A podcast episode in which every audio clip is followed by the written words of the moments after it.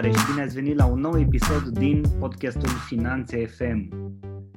Sper că ultimele episoade v-au plăcut foarte mult. Am încercat să îmbin uh, energia feminină și energia masculină, pentru că luna martie este o lună în care, iată, primăvara a început să-și facă de cap și mă bucur că se întâmplă asta. Eu cel puțin m-am săturat de hainele de iarnă și abia așteptam să scap de ele. Iar uh, pentru că am zis că alternăm, astăzi uh, am un invitat masculin, un adevărat bărbat al comunicării, marketingului și al diverselor lucruri în online, chiar și al podcastingului.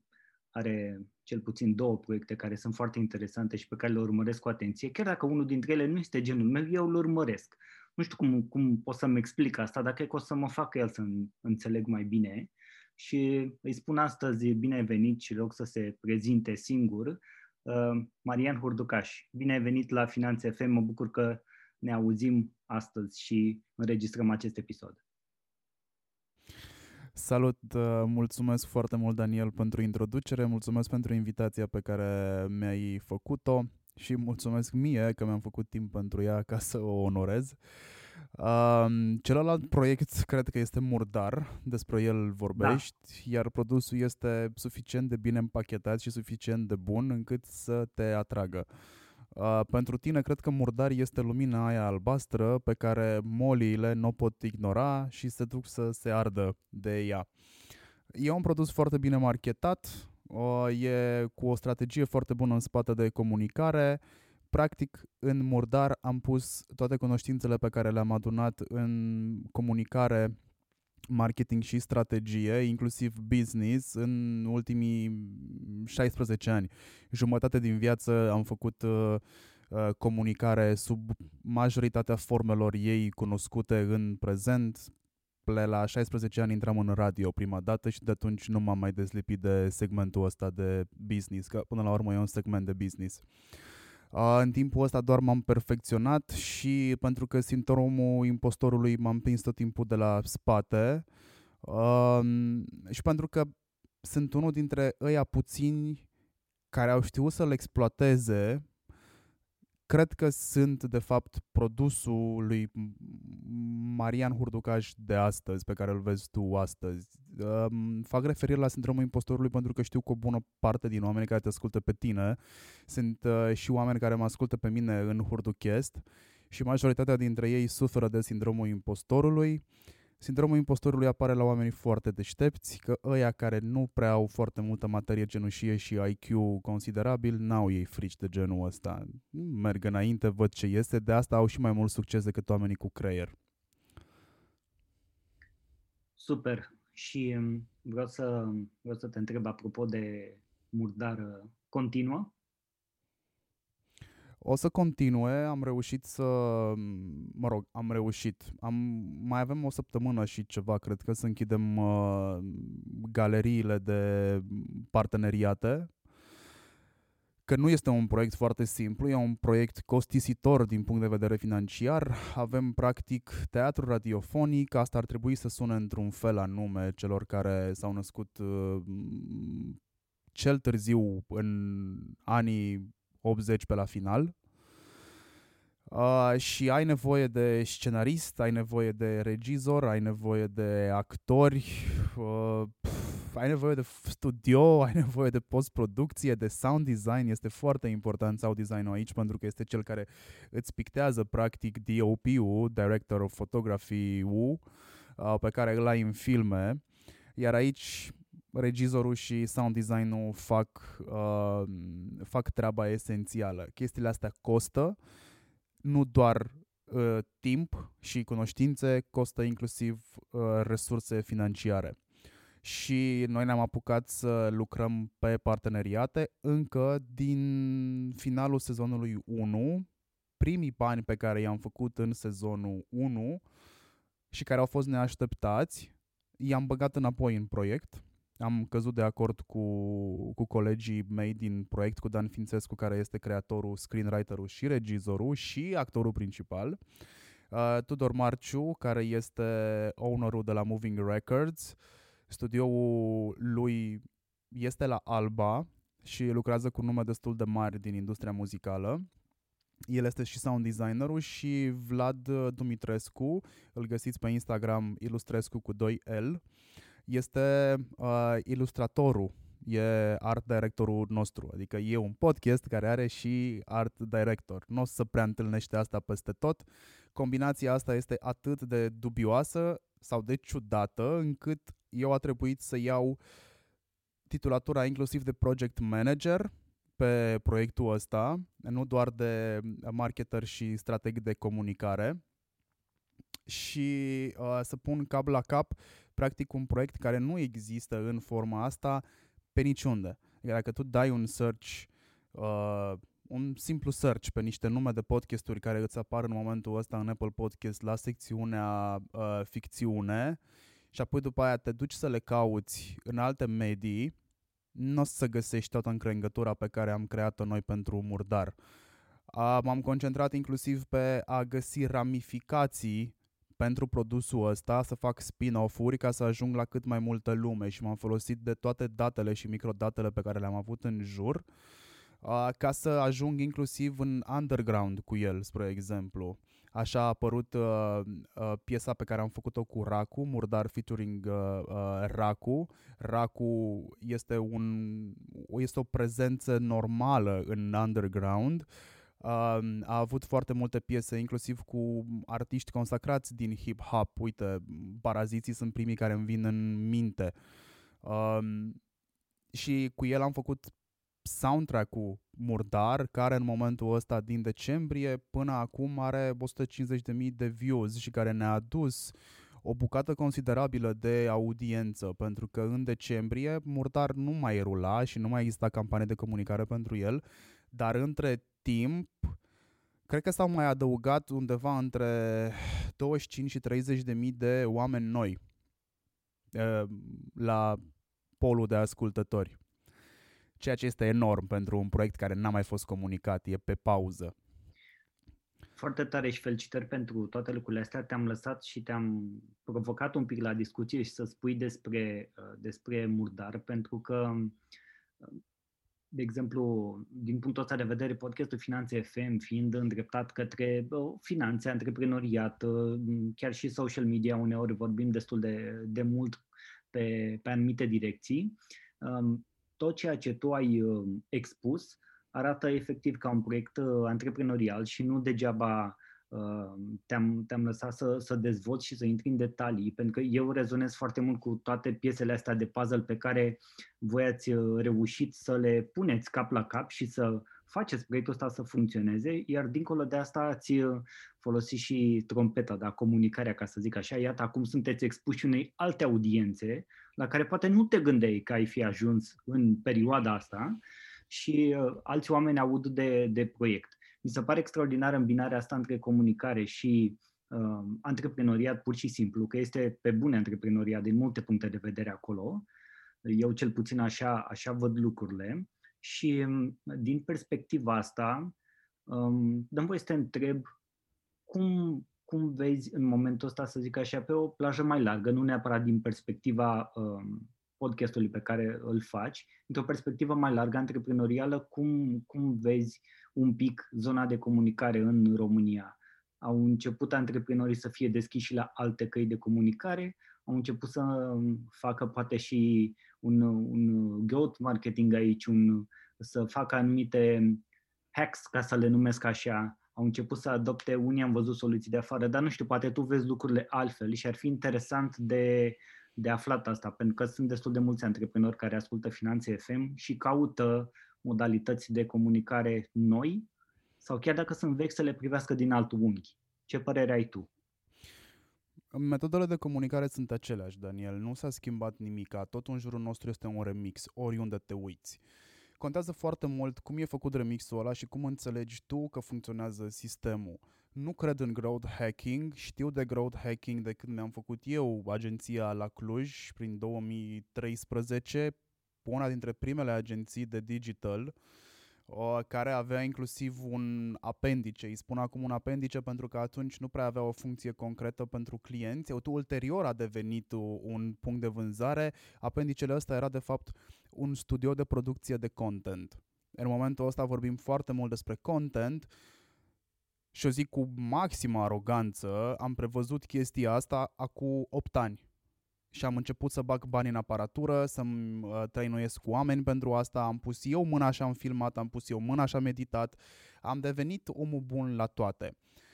Growth hacking-ul mi s-a părut și mie o chestie fascinantă, dar growth hacking-ul e o chestie care atunci începea să prindă formă prin state, pentru că din state vin toate către noi și delay-ul este de vreo 5 ani. Um, growth hacking-ul e o chestie care de fapt derivă din cât de bine cunoști tu sistemul. O să-ți dau un exemplu foarte stupid. Dacă ai o pană la mașină, pentru că știi cum funcționează roata, vei găsi, dacă nu ai o alternativă de a umple gaura aia din cauciuc, vei găsi cu siguranță o alternativă să faci mașina să învârtă niște roți ca să te deplasezi până la prima vulcanizare, pentru că știi principiul de funcționare, da? Știi cum, ce înseamnă tracțiunea motorului, știi ce înseamnă combustie internă, știi chestiile astea pentru că le-ai tot auzit. Același lucru e și cu growth hacking-ul. Dacă ar fi să fac o paralelă cu lumea fitness-ului, care nu mi este deloc străină, uh, pentru că în vasta mea curiozitate și aviditate de a cunoaște lucruri noi din foarte multe domenii, am urmat inclusiv cursuri de personal trainer. Am vrut să știu cum funcționează biomecanica, am vrut să știu cum funcționează uh, eu cred că brandul personal, pe de altă parte, e similar cu un program de training la fitness ca să închid uh, uh, paranteza asta. Și atunci o să-ți fac o paralelă destul de simplă pe care o să o înțeleagă majoritatea oamenilor care se duc la sală și știu ce fac. Da? Pentru ei a merge la antrenamente nu este un show-off, este ceva natural, cum se întâmplă să fie și pentru mine. Growth hacking este CrossFit. În lumea oamenilor, uh, în lumea personal trainerilor, spre exemplu, ăstora mai educați, uh, CrossFit-ul este mediocritate. Ești, uh, ești faci crossfit, știi să faci foarte multe chestii din foarte multe ramuri ale fitnessului, dar nu excelezi la absolut nimic.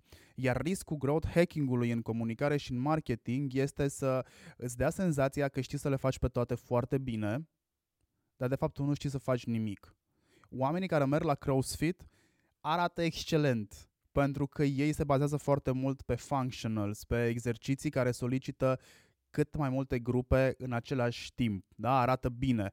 Dacă te uiți că există inclusiv CrossFit Games, CrossFit, pe de altă parte, este un detaliu de studiat atât pentru antreprenori cât și pentru oamenii de marketing sau de comunicare, pentru că, lăsând la o parte părțile tehnice pe care foarte puțin le înțeleg, CrossFit-ul este o fucking religie. Cum la fel a devenit și CrossFit-ul de-a lungul anilor, religie. Tim Ferriss este cel care a făcut o groază de chestii prin growth hacking. Ok, fair enough.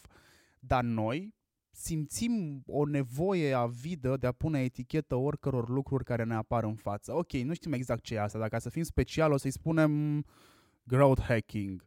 Man, dar lumea face chestia asta since forever. Adică pe vremea comunismului, la noi și în anii 90 implicit, dacă Dacia nu mergeau, legai cu o sârmă și, hei, mai făceai încă 10 km cu ea. Exact. Ăla e growth hacking-ul.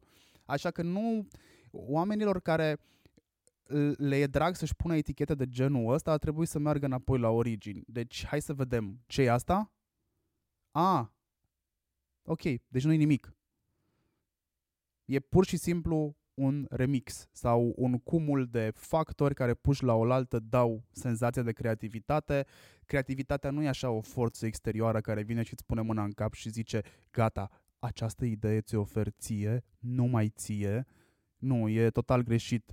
Cu timpul o să realizezi dacă ești conștient de tine și e un proces prin care trebuie să treci ca să faci chestia asta, o să ajungi la concluzia că această creativitate pe care tu o vinzi, pentru că noi, oamenii din industria în care mă aflu eu, let's face it, noi nu avem nevoie de investiție inițială, avem nevoie de niște skill-uri de a ne vinde ideile, basically de a vinde aer.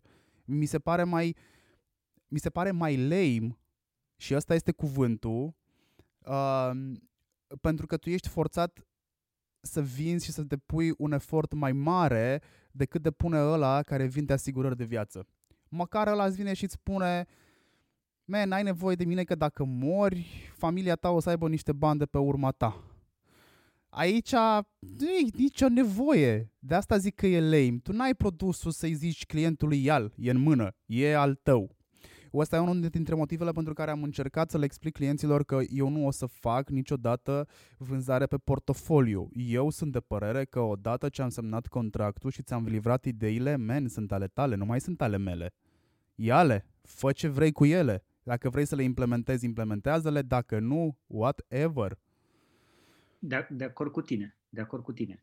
Și partea asta cu etichetatul o, o văd din ce în ce mai des. Și nu doar în asta, și în multe alte lucruri. Avem tendința asta să, să lăsăm tot timpul, să zic, um, rațiunea asta de bază pe care o avem cu toți, gândirea critică în ghilimele de bază, o lăsăm undeva acolo și începem să ne luăm după toate etichetele și prescurtările și americanismele și alte lucruri de, uh, de genul ăsta. Știam că o să ai o, o altfel de, de opinie din punctul ăsta de vedere, că și eu gândesc la fel și pe, uh, pot să spun pe bune că m-am săturat de toate lucrurile astea luate pe care le aud în felul meu și uh, romgleza asta care s-a, s-a transferat într-un, într-un sens negativ, mă refer, că amestecăm un pic limba, e ok, nu e problemă, că na, dacă avem o grămadă de oameni cu care vorbim în engleză, um, ce folosim pe laptop e în engleză, software-ul pe care îl folosim pe telefon e în engleză, aplicațiile de pe telefon sunt în engleză, atunci automat evident că se, ni se mai amestecă limba pe acolo. Dar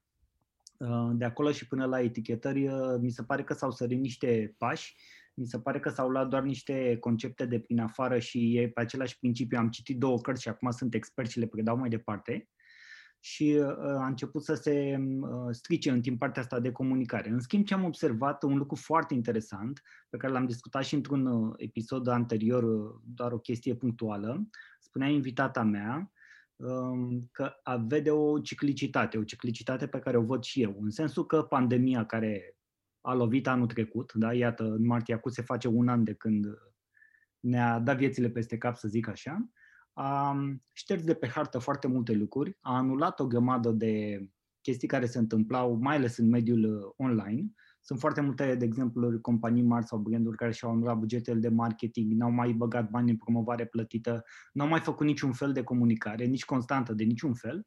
Și în felul ăsta s-a creat un, uh, un teren foarte bun pentru antreprenori, inclusiv cei mici, poate chiar la început de drum, poate de la un nivel mediu, să se bată, să facă content și să comunice într-un mod care să le asigure o, o cotă de piață bună. Ce părere ai? Suntem într-un, într-un moment bun pentru antreprenori să meargă mai deschiși în direcția asta și să, să producă content, să comunice cum trebuie?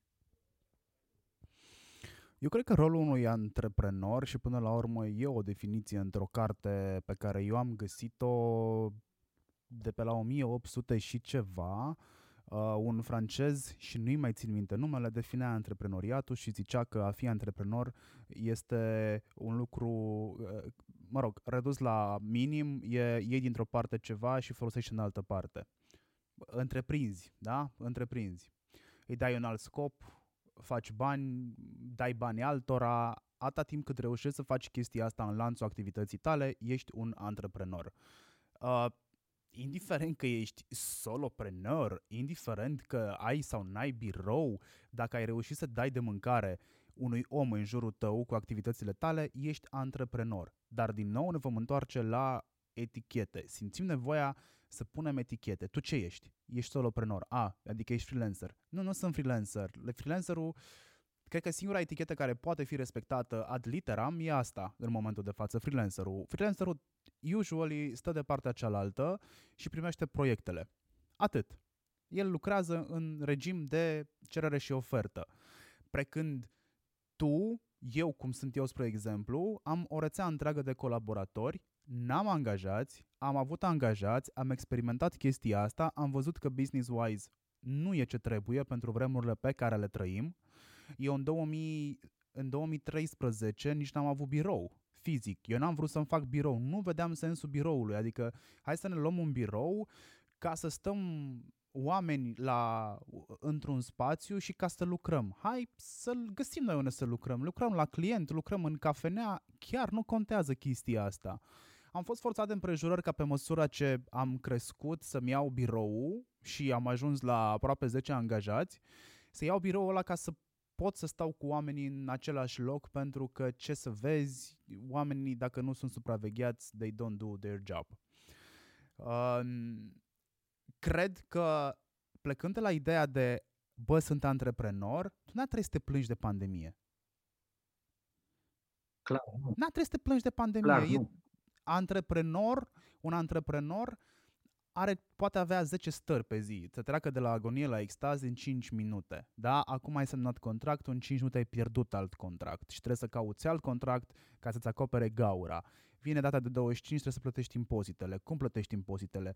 Ți-ai făcut cont separat de TVA ca să nu intri în bani de TVA sau nu? Vrei să rulezi bani de TVA asigurându-te că ai venituri constante ca să pui banii de TVA la loc? Dacă n-ai banii de TVA atunci nu-ți plătești impozitele la 3 luni, acum, spre exemplu, că ai decis tu că vrei să plătești la 3 luni trebuie să te duci la ANAF să f- faci cu ei un deal și ca să plătești eșalonat. Nu că n-ai avea bani, ci pentru că vrei să-ți dorești să faci o investiție. Adică sunt niște chestii care trebuie să ruleze în capul tău constant. Dacă te plângi că trebuie să faci chestiile astea, tu te caută alt job, fă freelancer, fă cu totul și cu totul altceva, nu este pentru tine și nu este o rușine să sapi șanțuri. Cineva trebuie să o facă și pe aia, sunt meserii respectabile, du-te fă chestia asta. Nu avem nevoie de antreprenori care se plâng la fiecare colț că e greu. Bă, ce să vezi, viața e grea și dacă ar fi simplă, partea asta cu antreprenoriatul ar face-o toți. Nu e obligatorie. Chiar dacă mami și tati ți-au zis că Xulescu din generația ta e mare șmecher pe nu știu unde și conduce un G-Wagon. I don't care. Poți să fii la fel de fericit și în fiesta ta sau în, în oricare altă mașină, uh, o să ajung la concluzia cu timpul uh, că poate nici nu știi ce dracului e la succes și cum să-l definești. Sunt niște, sunt niște concepte care pentru mulți acum sună așa utopic sau stupid. Că dacă îmi spuneai mie chestiile astea acum 10 ani, aș fi râs copios de tine. Adică pentru mine succesul înseamnă să fac foarte mulți bani. Bine, cum fac banii ăia? Când fac banii ăia, ce fac cu ei? niște întrebări de antreprenor la care trebuie să-ți răspunzi. Iar dacă tu ai dileme de genul ce să fac în pandemie, eu, uite, fără, fără rezerve o să zic că mi este foarte greu să înțeleg oamenii care în, în, au, a trecut un an de zile și încă nu și-au făcut reconversie profesională.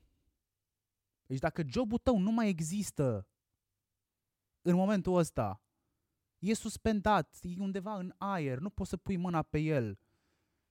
De ce stai să mor de foame? Sunt foarte mulți în situația asta, să știi. De ce să faci chestia asta? Du-te, fă mobilă. Băi, am prieteni care sunt actori și s-au apucat de dulgherie. Sunt foarte fericiți cu chestia asta. N-au renunțat la ideea că vor fi actori din nou la un moment dat și vor juca pe scenă, dar fac dulgherie. Între timp ascultă audiobook-uri, că e o chestie repetitivă, uh, își pun creativitatea în evidență, fac bani. Mă uit la Horeca, spre exemplu. Apreciez foarte mult struggle-ul, da? deci bătaia de cap pe care încearcă să o rezolve ownerii de Horeca. Pe de altă parte, apreciez mai mult ownerii de Horeca care au găsit chestii adiacente pe care să le lipească business-ului inițial decât să stai și să te plângi că nu poți să bagi mai mult de 30% capacitate în local, decât să... Uite, mă uitam, spre exemplu, în centru vechi. Mm-hmm. Băi, în centru vechi toată iarna au mers încălzitoarele alea pe terase.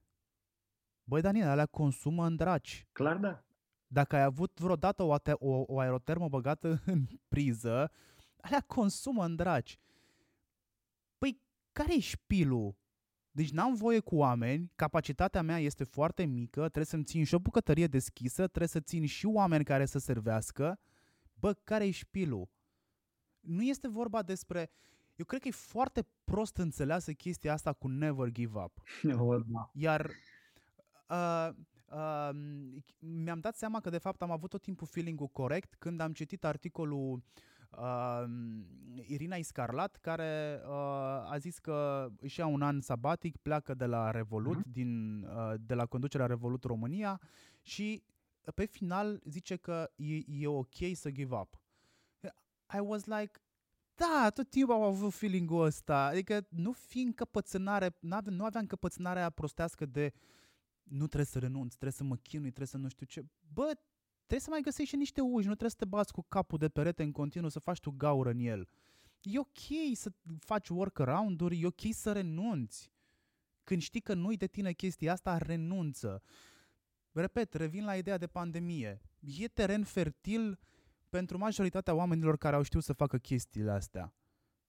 Știu poveste, asta e cumva auzită, nu știu dacă e neapărat mit urban sau nu, dar tind să cred că e adevărat pentru că vine dintr-o sursă de încredere. Un prieten îmi spune că are un prieten care a făcut o căruță de bani de la, uh, de la situația lui în care înainte de pandemie uh, el își drămuia fiecare ban pentru chirie și oricum mi se părea că plătește foarte mulți bani pe chirie și alte cele, să ajungă să facă foarte mulți bani în pandemie pentru că a speculat niște momente.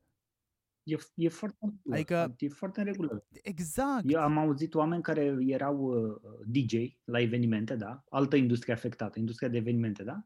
Și omul avea van, da? Cu care își cărea echipamentele. Exact. Sau care mobilă, frate, oameni care se mută dintr-un cartier în altul, dintr-un oraș în altul, dintr-un...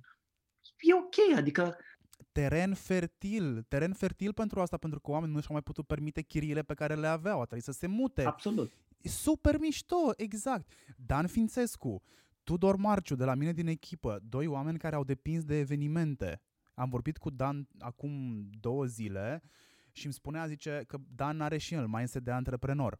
Pe lângă faptul că își cunoaște foarte bine industria din care face parte, face și un business din ea. Și mi-a zis, ce bă, m-am uitat pe, la partid să văd partidul Kiss FM, uh, să văd în 2019 câte evenimente am avut. Și zice, Excel-ul mi-a dat 2,7 evenimente pe săptămână. Știi câte evenimente am avut în 2020? 3 pe an. Dan a găsit a găsit screenwriting-ul, a fi scenarist, regizor și actor principal într-un podcast de ficțiune, dându-și seama că poate să facă chestia asta pentru că el scrie pe blog și în alte circumstanțe de 14-15 ani. El citește, este un cititor avid, este curios. A avut nevoie doar de un imbold ca să facă chestia asta și de niște oameni cu care să lucreze. Și o face extraordinar de bine. Așa este. Eu și tu știi, um, și eu să mai zic, nu știu dacă am zis la, la podcast până acum sau nu, mi-am exercitat pasiunea pentru fotografie pe care o aveam de câțiva ani de zile. Am fost și în contextul în care să am de la cine să învăț accelerat anumite lucruri și am zis de ce să nu încerc în a doua jumătate a anului trecut, da, după ce ne-am eliberat din casă și am putut să umblăm mai liber, de ce să nu încerc să produc conținut pentru branduri sau companii mai mici, într-adevăr, da, că sunt și eu poate la început din anumite puncte de vedere, nu pot să mă duc să fac nu știu ce lucruri, și să încerc să vând ideea asta ghișce, jumătatea a doua anului trecut pentru mine a fost excelentă din punctul ăsta de vedere și o pasiune pe care o aveam, dar nu aveam cumva contextul necesar să mă apuc de ea, să o duc la nivelul următor, s-a transformat într-o linie nouă de business și am făcut și bani. da? Deci iată, sunt multiple exemple, inclusiv personal, da? deci, și din ce mi-ai zis și tu și din ce mai auzit și de la alții, cred că este un teren absolut fertil suntem la începutul uh, unei noi perioade, exact cum ziceam și mai devreme, este absolut minunat să te apuci să încerci să faci și total altceva decât ai făcut până acum, este ok, uh, iar la schimbatul de job, uh, nu știu cum să zic, nici nu, Cred, uh, cred că vine un pic din mentalitatea de oamenilor de care așteaptă să li se dea ceva, așteaptă să se întâmple ce, ceva, să vină din nou un context benefic în care ei doar să beneficieze de el. Și lipsa asta de inițiativă și de implicare și de a-ți uh, uh ieși din confortul pe care l-ai avut, de a uh, te gândi, bă, dar asta e un pic, uh, bă, înțeleg, ok, e rău, se întâmplă multe lucruri, e nașpa, e nasol, e trist, ok, așa e, nu zice nimeni, se întâmplă multe lucruri. Dar ce pot eu să iau pozitiv de aici pentru mine și să încerc să fac mai departe. Eu chiar n-am nicio abilitate, niciun talent, niciun skill pe care să-l pun la treabă și să fiu și plătit pentru asta, nu pot să cred. E pur și simplu ține de, de, de mentalitate, de mindset și de a te cunoaște Dacă... pe tine mai bine. Dacă ai ajuns în 2021 știind să faci doar un singur lucru, doar un singur lucru, cu tot respectul, cred că îți meriți soarta. Probabil că da. Adică comuniștii au încercat să facă proletarul universal, bun la toate, multidisciplinar dezvoltat. N-au reușit. N-au reușit pentru că a fost o chestie care nu funcționa în vremurile alea. Oamenii trebuiau să facă un lucru și bine. Trebuia să facă prelucrare prin așchiere, aia trebuiau să facă până la finalul vieții profesionale. Mandatului. Acum, exact, acum, cu atât de multe lucruri în jur, ești obligat să nu fii un parazit al societății, pretinzând că știi să faci doar un singur lucru și tu nu vrei să înveți altul. Men, n-aveți idee câte am, am învățat N-aveți idee câte am învățat să fac, nu neapărat pentru că am avut nevoie de ele ca să-mi fac bugetele necesare trăirii, supraviețuirii lifestyle-ului. Nu, ci pentru că e jobul meu.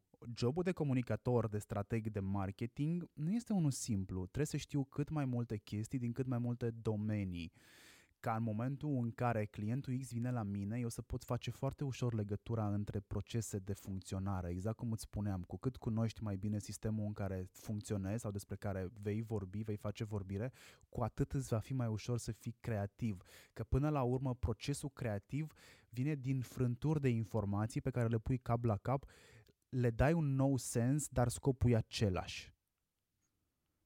Când zici că o chestie e drăgul, sau facem o campanie drăgu de marketing, chestie care mă face să vomit. Campaniile de marketing nu sunt drăgu. Nici frumii.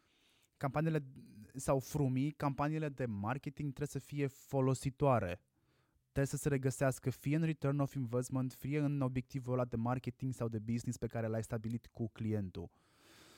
Dacă e frumii, mai bag o fisă, că nu e ok.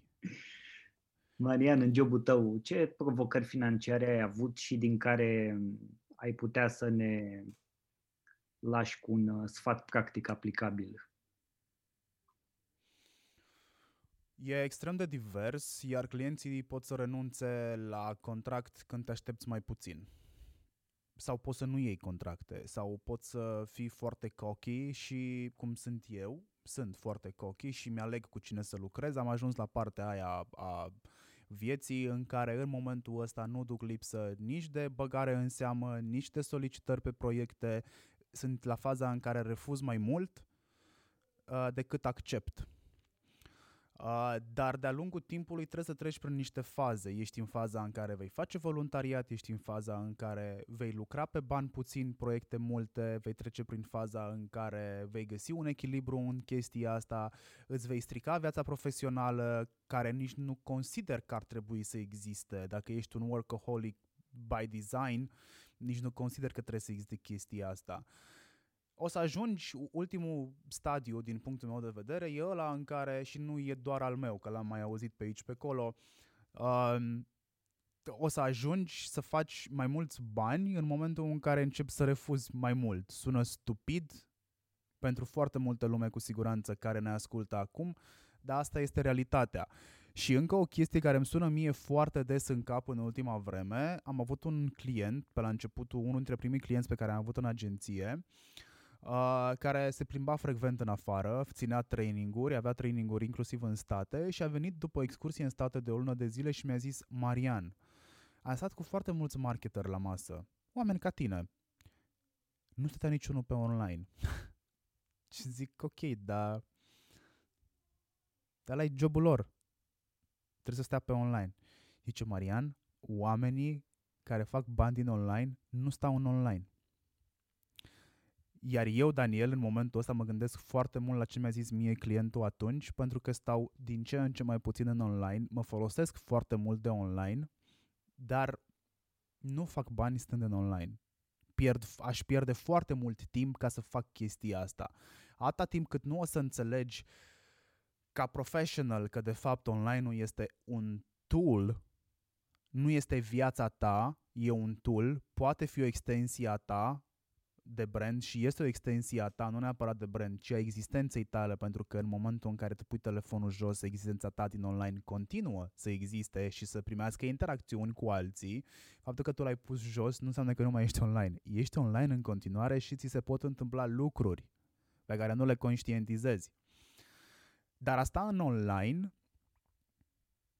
e o chestie care îți mănâncă timp. Dacă ți-ai pune un, un fi pe oră, cum eu fac în momentul ăsta, eu îmi pun fi pe oră pentru că sunt consultant.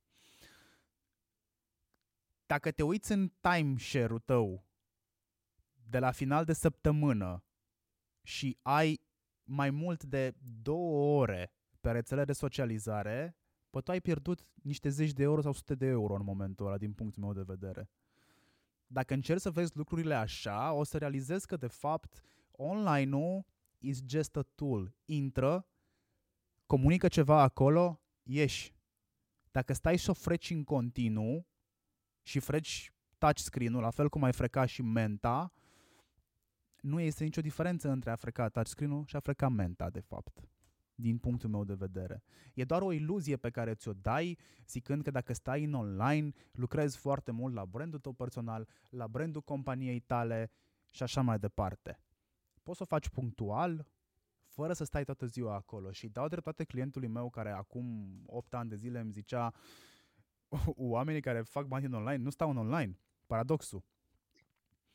Uh, e unul dintre riscurile pe care le ai uh, ca profesional în domeniul ăsta.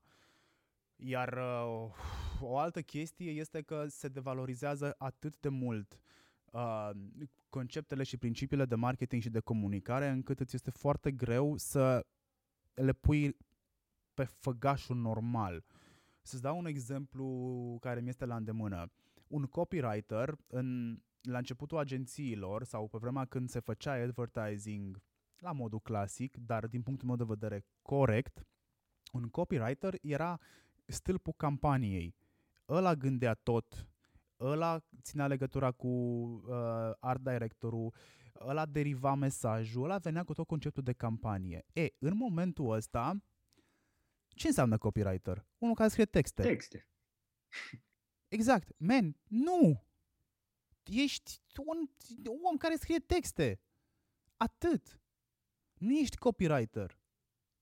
Copywriting-ul necesită niște tehnici, necesită niște, în momentul ăsta, inclusiv cunoștințe de neuromarketing. Absolut. Eu vorbesc despre neuromarketing de când am început agenția la Cluj la un moment dat am vorbit singur. Ce să zic, mulțumim Paul Oltean că a făcut Mind Architect și oamenii au început să conștientizeze că au creier, băi, au creier și creierul lor funcționează cumva. Exact. Și ce mi-e teamă cu chestia asta? Că oamenii vor găsi de fapt un argument de a da vina pe ceva că ei fac ceva.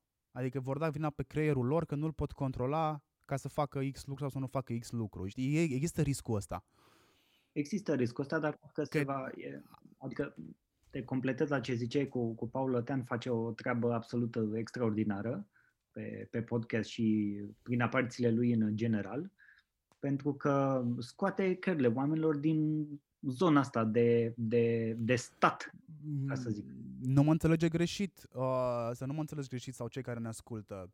Știu, Mind Architect este un proiect excelent și nu o să zic clișei cu era nevoie de el ar fi fost nevoie de el mult mai rapid, doar că abia acum s-a putut să se întâmple. E ok că facem awareness pe sănătate mentală, pe principiile de bază de funcționare ale creierului, ce înseamnă emoție. Noi suntem niște handicapați emoțional din cauza generațiilor trecute care nu știau ce e aia uh, conviețuire cu un copil în casă sau ce înseamnă să te apropii de un copil. Îl pupai în somn, că asta era parenting-ul vremii. Avea o singură, avea două leme. Pupă-l în somn să nu se duce la cap și bătaia ruptă din rai. Ce vrei mai mult de atâta? Pe principiul ăsta eu cred că abia peste două generații o să avem niște oameni normali în societate care pot să facă diferența între îi dau copilului ce n-am avut eu și nu ne referim aici la resurse materiale, ci ne referim la lucrurile care într-adevăr ți-au lipsit cumva sau nici e stupid să te concentrezi pe a da copilului ce n-ai avut tu, știi? Adică pleci din start la premisa greșită. De acord. Că ce? Copilul tău o să aibă nevoie de chestiile care ți-au lipsit ție? Vremurile sunt altele. Wake up! Nu e vorba despre asta. Uh, sunt foarte multe riscuri la care te supui când încerci să faci bani cu mintea ta. Repet, vinzi aer. Nu vinzi nici măcar siguranță, cum se vinde la RCA-uri sau la asigurări. Nu vinzi, nu vinzi chestiile astea, vinzi creier. creierul nu poți să pui mâna pe el decât dacă îi faci autopsie.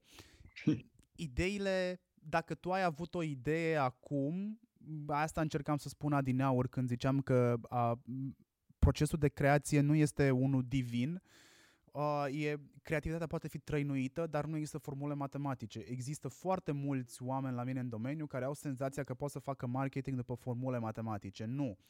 Uh, marketingul, comunicarea, care au o linie foarte fină între ele și de cele mai multe ori una nu poate funcționa fără cealaltă, Există situații în care ai nevoie doar de PR, dar marketing fără PR nu mai poți face în momentul ăsta sau campanii de PR fără marketing nu prea mai poți să faci, dar există niște argumente în care poți să folosești doar PR-ul, nu știu, să zicem PR politic, da? Nu prea ai nevoie de rezultate imediate pe care să le cuantifici într-un Excel, să vezi cât ai băgat, ai investit și cât ți-a ieșit.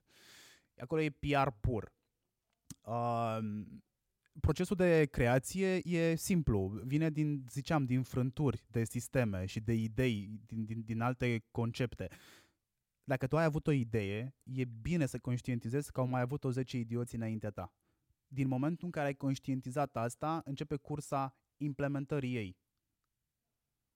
Da, e o cursă contra timp pe care eu de foarte multe ori am pierdut-o pentru că am zis, a, n-am tot ce-mi trebuie pentru asta. Mm-hmm. Adică am fost perfecționist.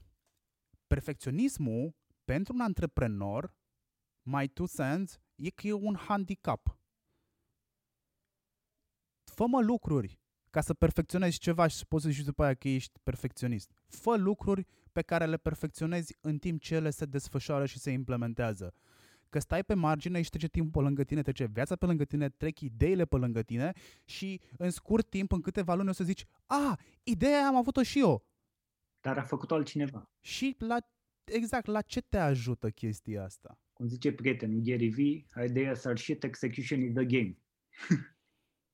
Da, a, Așa. nu sunt fanul lui, dar are dreptate cu chestiile astea. Cu chestiile astea are, are dreptate, dar nu trebuie să, na, nu trebuie să, nici eu nu sunt neapărat fan. L-am urmărit foarte mult și l-am urmărit de câte ori am putut pentru anumite zone din astea de mindset și de motivație antreprenorială, știi, pură, pur și simplu de chestia asta, că el are, are carisma lui foarte bună prin care reușește să, să o transmită și de aia este și Așa. Carisma este necesară Absolut la necesar. noi în domeniu și la noi în domeniu mai este necesară experimentarea. Filmează-te, exersează-ți punctele slabe, fii conștient de ele. În pandemie, motivul pentru care m-am apucat de IGTV-uri a fost că eu mi-am pierdut exercițiul statului la cameră. Și sunt două tipuri de asta la cameră. Una este când faci vlogging și te filmezi tu și una este când te filmează altcineva că ți se aprinde un bec roșu pe cameră și știi în ce parte să te uiți. Face cineva treaba aia pentru uh-huh, tine. Așa. E, mie mi-a lipsit exercițiu de asta și am uitat direct în cameră și a vorbit singur 10-15 minute. Exercițiul ăsta îl mai aveam de altfel din radio, după ani de zile de radio, să stau uh, în fața microfonului și să vorbesc. Pot să fac chestia asta la nesfârșit.